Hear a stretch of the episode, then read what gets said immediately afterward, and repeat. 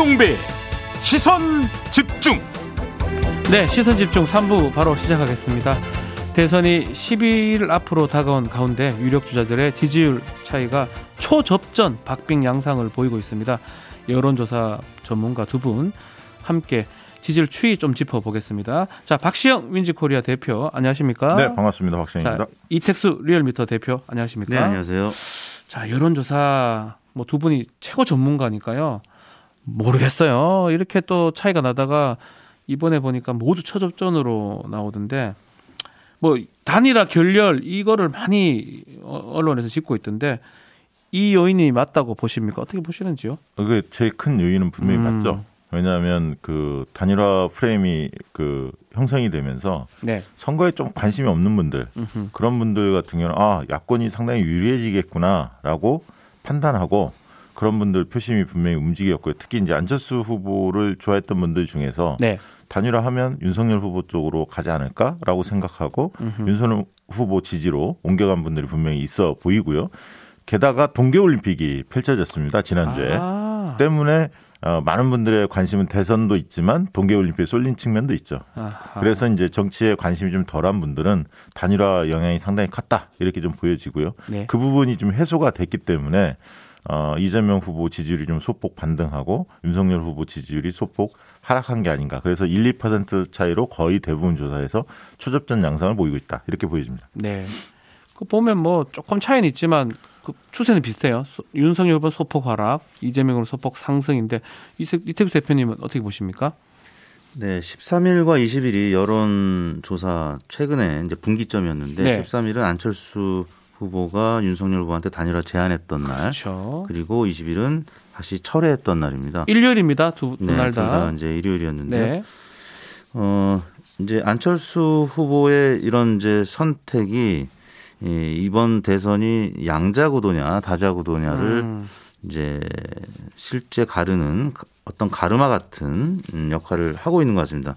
무슨 얘기냐면 안철수 후보가 이제 완주 선언을 이제 지난 20일 날 하면서부터는 아 윤석열 후보하고 어, 안철수 후보가 이제 단일화되는 건 어렵겠구나 그렇죠. 이렇게 보면서 사실상 양강구도 이재명 대 윤석열 구도로 음. 가기 시작하면서 일제히 20일 이후에 조사된 여론조사 결과들은 어, 1, 2% 포인트 음. 격차의 박빙 승부를 보이고 있는데 어, 그럼에도 불구하고 아직까지는 윤석열 후보가 박빙 우세 조사가 좀 많습니다. 한 1, 2% 정도 되는 사실 뭐 이 정도면은 어, 하루아침에도 이제 뒤바뀔 수 있는 사정권에 있다 이렇게 봐야 될 것 같기 때문에 역시 오늘 저녁 그리고 다음 주에 있을 TV 토론이 매우 중요하다. 매우 중요하다. 평가가 되고 있습니다. 항상 이 여론조사 할 때마다 나오는 얘기가 있어요. shy. shy 이재명, shy 윤석열, shy 보수, shy 진보 얘기하는데 shy 이재명 얘기가 계속 나오고 있는데 있습니까 없습니까?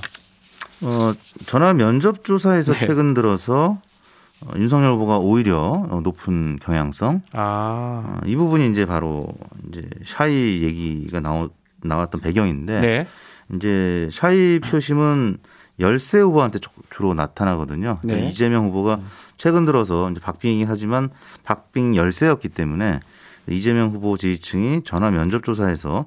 어, 조금 덜 잡힌 것이 아닌가. 그래서 우리가 이제 콜백 얘기를 하고 또 하나는 재질문 얘기를 하는데 네.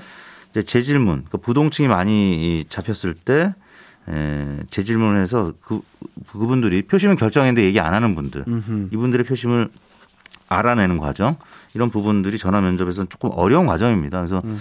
어, 전화 면접 조사 일부 지난 주에는 좀 샤이 표심이 예, 많이 있었던 탓에 격차가 좀 큰 결과도 있었는데 음, 어 그게 이제 다시 박빙 조사들이 나오니까 또 샤이한 부분들이 좀저 표심을 또 얘기하는 그런 상황이 되고 있는 것 같습니다. 네 어, 어떻습니까, 박신 어, 대표님? 저도 뭐 비슷한 의견입니다. 음. 비슷한 의견인데 다만 이제 최근에 그 여론조사에서 눈여겨 보는 게 적극 투표층의 향배가 어떠냐 이게 이제 또 어, 관심을 끕니다. 네. 어, 그런데 이제 리얼미터 조사도 그렇지만 적극 투표층에서 소폭이지만 이재명 후보의 결집력이 좀 더 강하다. 이런 어떤 계속 지지 의향이라든가 적극 투표층 전체 응답자보다는 적극적으로 투표할 사람만을 대상으로 네. 어, 조사 결과를 분석을 해보면 그런 느낌이 좀 듭니다.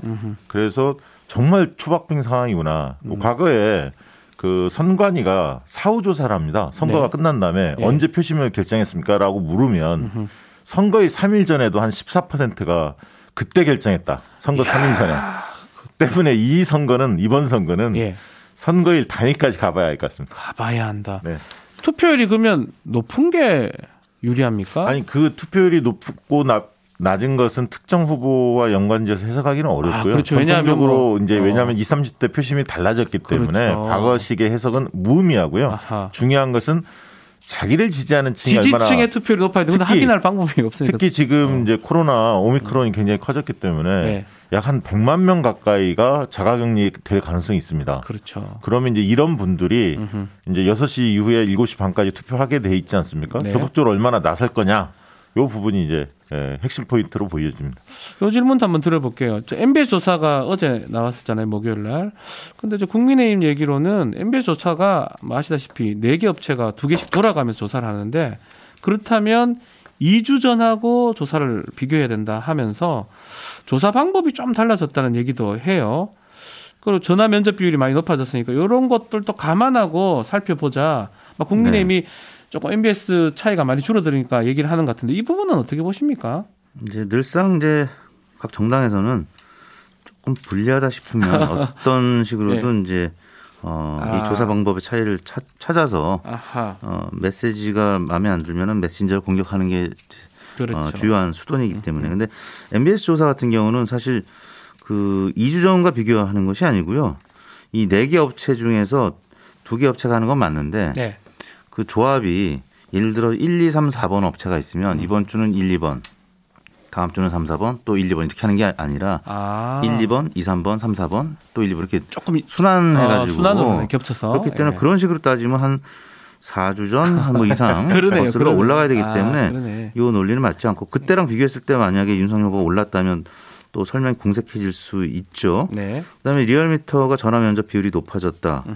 이제 리얼미터가 전화 면접 비율이 높아졌다고 얘기하는 거는 제가 조금 전 말씀드리지 않았습니까? 전화 면접 조사에서 네. 차 이재명이 생기기 때문에 윤석열 후보한테 오히려 유리하다. 음흠. 오히려 유리한 조사를 비율을 10% 높였기 때문에 네. 고마워야 되는 거 아닌가요? 고마워해야 되는데 그것도 조금 불리하게 근데 이제. 예. 어, 리얼미터는 이제 그 설명을 드리면 네. 대선 예측은 늘상 전화 면접 50, ARS 50으로 해왔습니다. 지난 2017년도에도 그렇게 해서 네. 아주 정확하게 순위까지 다 맞췄고요. 그 전에도 어, 그렇게 했습니다. 그렇기 때문에 어, 대선 임박했을 때는 점점 점점 50% 전화 면접 비율을 높이기 때문에 그 과정에 있고요. 어, 어쩔 때는 그게 윤석열 후보한테 유리할 때도 있고 어쩔 네. 때는 불리할 때도 있는데 이건 좀 냉정하게 어, 사실 보시는 분이에요. 이게 어제 얘기한 게 윤희석 대변인이 얘기한 건데 어, 개인적으로도 제가 잘 압니다. 그래서 평상시에는 굉장히 객관적으로 얘기하시는데 네. 방송이니까 이렇게 아마 얘기하신 것 같습니다. 알겠습니다. 자, 청취자 질문이 있는데요. 4409번님. 아, 이재명 후보의 지금 추세 이어질까요? 골든 크로스 다시 나올까요? 아니면 다시 윤석열 후보가 치고 나갈까요? 두 분의 전망은. 야, 이거는 뭐, 이건 뭐 예측하기 어려운데요. 질문 다만 주셨어요. 이제 예. 구도 변수가 아직은 조금 남아 있습니다. 음. 그러니까 안철수 후보가 어제 이제 그 메시지를 굉장히 강하게 내셨거든요. 네. 계속 이제 언론이 여전히 야권 단이라 불씨가 살아 있는 거 아니냐라는 식으로 계속 질문하는데 단호하게 끊었기 때문에 구도 변수가 있을 가능성이 좀 적긴 합니다만 네. 그래도 어, 선거라는 건 뭐 또 그 정치라는 건 끝까지 가봐야 알기 때문에 만약에 구도 변수가 없다면 네. 그 단일화 변수가 특별히 없다면 아하. 이재명 후보가 역전할 가능성이 저는 있다고 봅니다. 추세상? 그리고 또 예. 엎치락 뒤치락 할 수도 있습니다. 아하. 그 사이에 굉장히 박빙 선거로 갈 것 같고요. 추세상은 어 아무래도 쫓아가는 사람이 좀 음. 더 유리합니다. 왜냐하면 최근에 쭉 빠졌다가 다시 올라가는 추세이기 때문에 이재명 네. 후보 쪽에서 그렇게 좀 보여집니다. 우리 이택수 대표님. 네, 그 지금 구도 얘기를 하셨는데 구도가 결국에는 남은 어뭐 10여일간의 주요한 변수 이건 분명해 보이고요. 네. 그 링컨 연설 중에 이제 of the people, by the people, for the people 이거 있잖아요. 예. 근데 이제 이번 선거에서 확실히 이 of for는 아니지만 by 안철수는 분명해 보입니다. 음. 구도는 안철수 후보에 의해서 아하. 왔다 갔다 하는 겁니다. 13일, 20일 아까 말씀드렸지만 아하. 남은 이제 주말 어 이제 내일하고 모레가 마지막 투표 용지 인쇄 전 음. 마지막 기회인데 윤석열 후보, 안철수 후보가 뭐 어, 마지막 단판이 있을지 이 부분이 굉장히 중요한데 오늘 TV 토론을 보면은 안철수 후보의 그 대립각이 지난 1차처럼 아하. 윤석열 후보한테 만약에 집중된다면 그 가능성은 굉장히 희박하다고 보시면 될 것 같고. 음. 만약에 윤- 안철수 후보가 윤석열 후보랑 지난 1차랑 다르게 좀 어, 대립각이 좀 작아지고 좀 서로 어떻게 보면 합을 맞추는 듯한 뭐 이런 인상을 준다면 그 가능성이 열려 있다라고 봐야 될 것 같은데 어제까지의 뉴스를 보면은 대립각을 계속 유지할 가능성이 좀 더 높지 않겠느냐 아, 아. 이런 부분이 여러 전문가들의 견해인 것 자, 같습니다. 두분 다 비슷하게 좀 주시는 것 같은데 일단 구도는 요 정권 교체냐, 정권 안정이냐 뭐 이런 얘기 하는데 일단 아직까지 정권 교체 여론이 높은 것 같고요. 구도 얘기 말고 인물 예컨대 뭐 윤석열, 이재명 후보 인물 변수는 앞으로 어떻게 작동할 것 같습니까? 아니 사실 그 구도 변수에 특- 특별한 변화가 없는 한 네. 결국 인물 요인입니다. 음. 어, 저는 뭐 정권 교체론이 어, 높은 이유는 네. 그건 일려 다야 구도기 때문에 아마 저 청취자분들도 어, 저 윤석열 뭐 예를 들면 안철수, 심상정 등등 다 합치면 그게 정권 교체 여론이라고 보시면 됩니다. 그래 그러네요. 이재명 후보는 혼자 그 여당은 한 명 아닙니까? 그렇죠. 런 측면을 어. 감안하시면 될 것 같고 두 격차도 상당히 줄어들고 있다. 음. 그걸 유념해서 보실 필요가 있고요. 당선 가능성도 마찬가지고요. 음. 당선 가능성도 과거보다는 지지율이 많이 앞섰기 때문에 윤석열 후보가 최근에 음. 좀 높은 거고요. 근데 이제 지지율이 붙기 시작하면 당선 가능성도 좀 바뀝니다. 그러네요. 그거 좀 네. 참고하시면 될 것 같고 인물 요인은 계속적으로 유력을 발휘할 겁니다. 막판엔 결국 먹고 사는 문제, 본인 삶의 이해관계에 따라서 부동층들이나 수익층이 움직일 가능성이 있습니다. 그래서 어, 두 후보가 누가 더 그런 부분에 대한 확신을 심어주느냐 이 부분이 중요해 보입니다. 이태규 대표님 네. 비슷하게 보십니까? 그, 그 정권 교체로는 문재인 대통령의 또 부정평가도 이제 상관이 있는데 네. 이 기준선이 있습니다. 55%를 기준선으로 보고 있는데요. 정권 교체론이 55%를 넘어가면은 여당 후보가 좀 불리하고요. 지난 이제 사실 재보궐 선거도 그랬었고 문재인 네. 대통령 부정평가도 55%가 넘어가면은 여당 후보 입장에서는 어좀 어려운 선거가 될 수 있죠. 그런 차원에서 최근 발표되는 여론조사 결과들이 문재인 대통령 긍정평가가 이제 40%대 중반에서 이제 후반까지 나오는 결과들이 있고 네. 부정평가는 50% 초반이나 아니면은 40% 후반까지 내려오는 결과들이 있기 때문에 네. 뭐 이런 부분은 여당 후보 입장에서는 선거를 막판에 치는데 조금 유리한 국면이라고 보여지고요. 네. 이제 구도 말고 인물과 정책 결국에는 이제 이번 싸움이 여론조사 결과가 1, 2%밖에 차이가 안 나기 때문에 TV 토론에서 인물 정책 어, 후보가 어떤 정책을 내세우고 음. 또 어떤 태도 어떤 이미지를 보여주느냐에 따라서 네. 정말 1, 2%가 왔다 갔다 하면 선거가 이제 당락이 바뀌는 것이기 때문에 그래서 과거 여느 때보다는 TV 토론의 영향이 굉장히 클 수밖에 더 없는. 상황이다 이렇게 봐야 될 것 같습니다. 알겠습니다. 자, 우리 뭐 부동층 얘기도 하고 좀 뭐 아직까지 응 정하지 못한 사람들 거 얘기를 하고 있는데 이번에는 또 자영업자 민심 얘기를 많이 하고 있습니다. 뭐 추경하면서 또 민심 동의한 거 아니냐 이런 분석도 또 있는 네. 것 같고요. 자영업자 민심 비중은 어느 정도로 봐야 될 것 같습니까? 저는 뭐 굉장히 크다고 봅니다. 아, 굉장히 그러니까 크다. 어제 이제 네. 그 이재명 후보를 지지하는 네. 소상공인 자영업자 10만 명 지지 선언도 나왔는데 네. 자영업자 표심이 사실은 두 후보가 거의 팽팽하거든요. 아하. 이, 이 부분에서 한쪽 과연 추가 기우느냐 이게 굉장히 중요할 것 같고 두 번째는 저는 우크라이나 아, 러시아 전쟁. 전쟁. 왜냐하면 이 부분 때문에 주식이나 가상자산이 폭락하고 있거든요. 예. 또 군대 보- 보낸 부모님 음. 심정은 굉장히 조마조마할 겁니다. 혹시 이게 한반도에도 영향을 미칠까? 이런 이제 걱정이 많기 때문에 두 이슈가 굉장히 큰 이슈다. 예. 그 자영업층 같은 경우는 사실 그 동안에 윤석열 후보가 한 10% 포인트 앞- 앞섰던 게 그렇죠. 원래는 예. 최근 들어서 이재명 윤석열 두 후보의 지지율이 이제 붙은 이유는 어, 직업별로는 자영업층이 붙었습니다. 그리고 서울이 붙었습니다. 그러니까 서울과 자영업층은 서울은 부동산 문제, 네. 자영업층은 음, 코로나 위기 때문에 생계의 문제 때문에 한 10% 포인트씩 윤석열 후보가 앞섰는데 지금은 거의 팽팽한 수준으로 붙었다. 아하. 이제 자영업층은 최근에 이제 300만 원씩 그 피해 보상금이 이제 지급이 되고 있는 어, 사실 그동안에 여당이 여당다운 역할을 못했다 이런 비판이 있었는데 국회에서 아무튼 어, 뭐 국민의힘에 이제 좀 반대, 좀 비토가 있었습니다만 아무튼 그게 통과돼서 통과돼서. 예, 그래서 뭐 지급된 부분이 예, 자영업층을 조금 움직인 것 같고요. 아하. 뭐 부동산도 서울 지금 집값이 좀 이제 하락세로 돌아섰다는 그렇죠. 보도들이 많이 나가기 때문에 예. 어, 서울도 조금 움직이고 있다. 그래서 어, 지금 좀처럼 움직이지 않았던. 어, 여러 계층들이 움직이는데 딱 하나 20대는 아직도 윤석열 후보가 앞서고? 있습니다. 아. 그래서 20대가 남은 어, 그러니까 주식이라든지 가상화폐 뭐 이런 부분에 관심이 많은데 음. 에, 이 부분과 관련해서 어떻게 20대들이 움직일 것이냐 또 투표를 어느 정도 할 것이냐에 따라서 이번 승부가 결정이 되지 않을까 싶습니다. 자, 뭐 시간이 좀 다 돼서 요 질문만 한번 드려볼게요. 국민의힘 호남에 30%까지 얻고 싶다라고 목표를 잡았는데 호남에 원하는 투표율 나올 수 있을까요? 저는 뭐 그렇게 나오진 않을 것 같습니다. 예. 왜냐하면 전국 조사하면 가끔 이제 호남 지역만 따로 떼놓고 보면 예. 튀는 경우가 있지만 아하. 실제로 광주, 전남, 전북 따로 떼놓고 천 명씩 조사하는 경우가 있어요. 예, 예. 지역별 그 지역 방송에서 네. 그 데이터들을 보면 윤석열 후보가 대개는 10%대입니다. 음. 지지율이. 그래서 20%를 돌파하기는 쉽지 않을 것 같고요. 네. 그런 측면에서 이준석 대표가 호- 호남에 공을 많이 들이고 있는데 음. 분명히 호남에서도 젊은 층들은 어, 쏠림 현상이 적습니다. 민주당 쪽으로 쏠림 그렇죠. 현상이 적은데 그런 부분은 분명히 있지만 그렇다고 해서 20%를 넘기는 쉽지 않아서 호남 집중 전략이 과연 효과적일까 음. 이 부분 한 번쯤 생각해 봐야 할 것 같습니다. 뭐 이택 대표님 비슷하게 보십니까? 네, 이 부분도 저는 아까 말씀드린 by the 안철수입니다. 안철수 후보가 단일화 제안을 했던 13일 이후에는 아. 예. 20% 넘는 윤석열 후보의 호남 지지율이 있었는데 20일 이후 단일화 철회하니까 지지율이 좀 빠졌어요. 아, 이것도 이번 주말 거치면서 안철수 후보의 행보와 관련이 있겠다 말씀드릴 수 있습니다. 알겠습니다. 자, 오늘 말씀 여기까지 듣겠습니다. 자, 이택수 리얼미 대- 대표님, 또 박시영 윈지코리아 대표님 두 분과 함께했습니다. 고맙습니다. 네, 감사합니다. 감사합니다. 세상을 바로 보는 또렷하고 날카로운 시선. 믿고 듣는 진품 시사. 김종배의 시선 집중.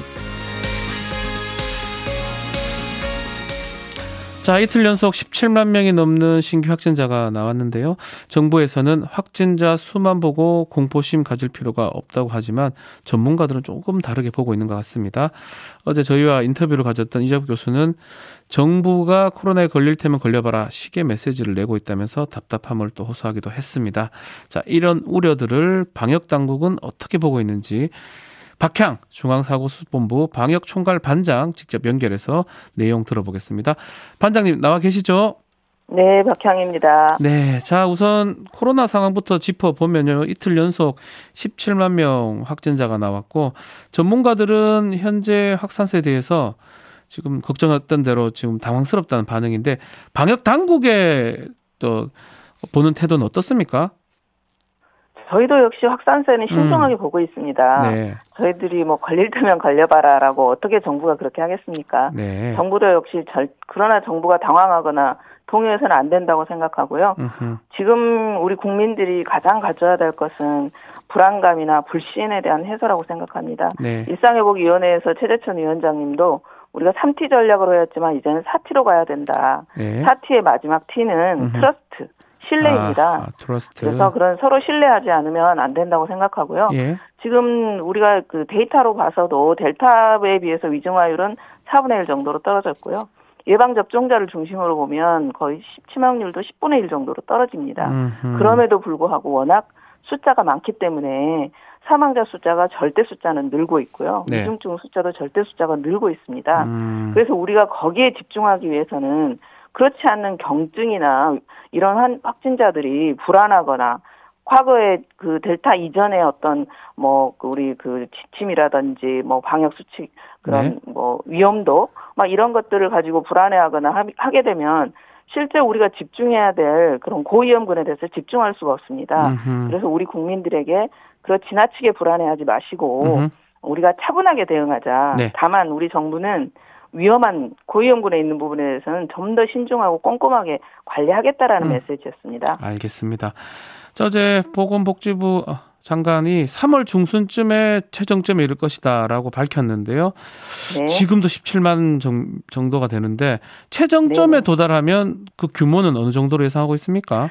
이제 그거는 전문가들 의견은 굉장히 다양한데요. 예. 뭐 20만 내지 뭐 30만까지도 보시는 분도 계시고 뭐 그 이상으로 보신 분도 계십니다. 예. 그래서 저희들도 한뭐 2, 30만 정도에서 좀 대비를 아하. 하지만 더 높아지더라도 어떻게 할 것인지는 준비하고 있습니다. 이게 제가 질문인데 이게 중장기적으로는 이렇게 많이 나오는 게 긍정적인 부분도 있는 겁니까? 어떻습니까?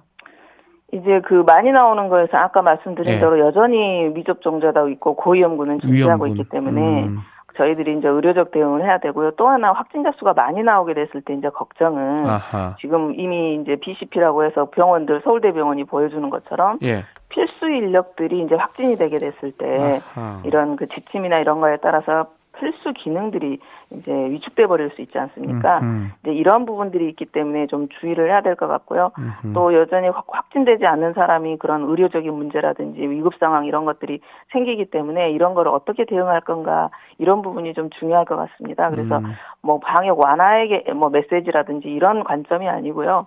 이제 이렇게 필수 요원들도 확진이 되게 되는데 그러나 그분들이 위중증으로 되거나 치명적인 그런 상황은 아니시잖아요. 네. 그래서 이분들이 필수 일- 그 기능이 마비되지 않도록 어떻게 그런 확산세를 좀 확, 더 속도를 내게 하지 않으면서도 그런 필수 기능을 유지하게 할 건가. 그러려면 어떻게 우리 국민들이 불안해하지 않고 차분하게 대응하게 할 건가. 이게 가장 중요한 문제가 되는 것이죠. 그래요. 지금 그 부분인데요. 그 의료진 관련된 부분 뭐 네. 해법이 있는 겁니까? 지금 어제 이제 이미 서울대병원에서 보여주셨지 않습니까? 예.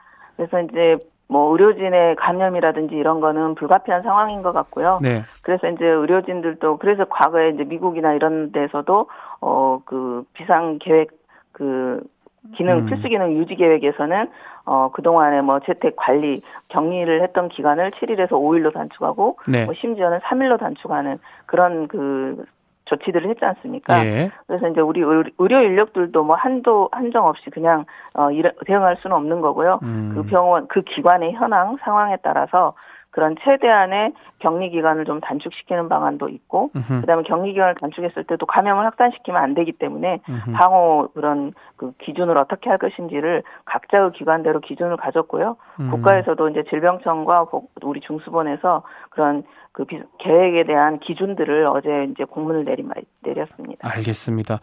자, 이 얘기를 좀 해봐야 될 것 같은데요. 최근에 7살 여아 또 생후 4개월 남아가 코로나 재택 치료 중에 사망 사실이 알려졌는데 이거 아이들 영아나 소아에 대한 모니터링 더 필요한 거 아니냐 이런 지적인데 이거 어떻게 말씀하십니까? 네, 당연히 저희들도 지금 소아 부분은 네. 그 이제 확진자 숫자가 늘어나면서 어 진료 체계를 조정할 때 특수 진료, 특히 이제 분만 문제, 그다음에 소아 문제, 그다음에 투석 이런 문제들에 대해서는 이제 별도로 체계를 갖춰서 어 소아 전문 센터라든지 이런 것들을 마련을 했는데요. 최근에 이제 일련의 상황들에서 소아과 전문의 선생님이나 의료 현장에서도 가장 제안하는 게 영어, 영아 같은 경우는 이제 대면이 필요하다. 네. 그러니까 실제로 대면 진료를 해야 이제 아이들은 말을 할 수 없기 때문에 울음으로 표시하고 이제 발열이나 이런 게 나타나잖아요. 네. 한번 대면 진료를 하면 이게 위험한 상황이다 아니면 그냥 그 대증요법을 해도 되겠다라는 판단을 해줘야 됩니다. 음흠. 그래서 지금 최근에 저희들이 소아 영유아 같은 경우는 대, 그 치- 대면 진료를 좀 확대하기 위해서 서울을 중심으로 해서 대면 진료 센터를 확대 만들었고요. 지금 비수도권 같은 경우도 어 대면 소아 대면 진료를 할 수 있는 체계를 좀 더 확대하는 방향으로 조정을 하고 있고요. 네. 또 이제 집 관리를 하는 데 있어서도 영유아 같은 경우 집중 관리로 좀 일부 지자체에서 판단에 의해서 집중 관리군으로 할 수 있도록 또 열어놨습니다. 네. 뭐 시간이 좀 다 됐는데 짧게 지금 이제 신속 항원 검사 양성 반응 받으면 바로 이제 최종 확진하는 거 요거 이제 앞으로 되는 겁니까? 이제 그 부분도 검토는 검토 중에 있습니다. 왜냐하면 PCR 같은 경우는 이제 검사 결과 기반으로 해서 마지막에 진단 검사 의사들이 판정을 하는 거고요. 음흠. 지금 신속항원 검사 같은 경우는 처음부터 의사가 대면 진료를 하는 거잖아요. 네. 근데 현재 보니까 신속항원 양성인 경우, PCR 양성인 경우가 92%에서 아, 그렇군요. 8%예요. 그래서 알겠습니다. 이제 이 부분은 좀 더 검토를 더 신중하게 하려고 합니다. 알겠습니다. 여기까지 말씀 듣겠습니다. 감사합니다. 네, 감사합니다. 지금까지 박향 중앙사고수본부 방역총괄 반장과 이야기 나눴습니다. 전 여기서 인사드리겠습니다. 시선 집중 유튜브 연장 방송 원중 유골로 이어집니다. 오늘도 감사합니다.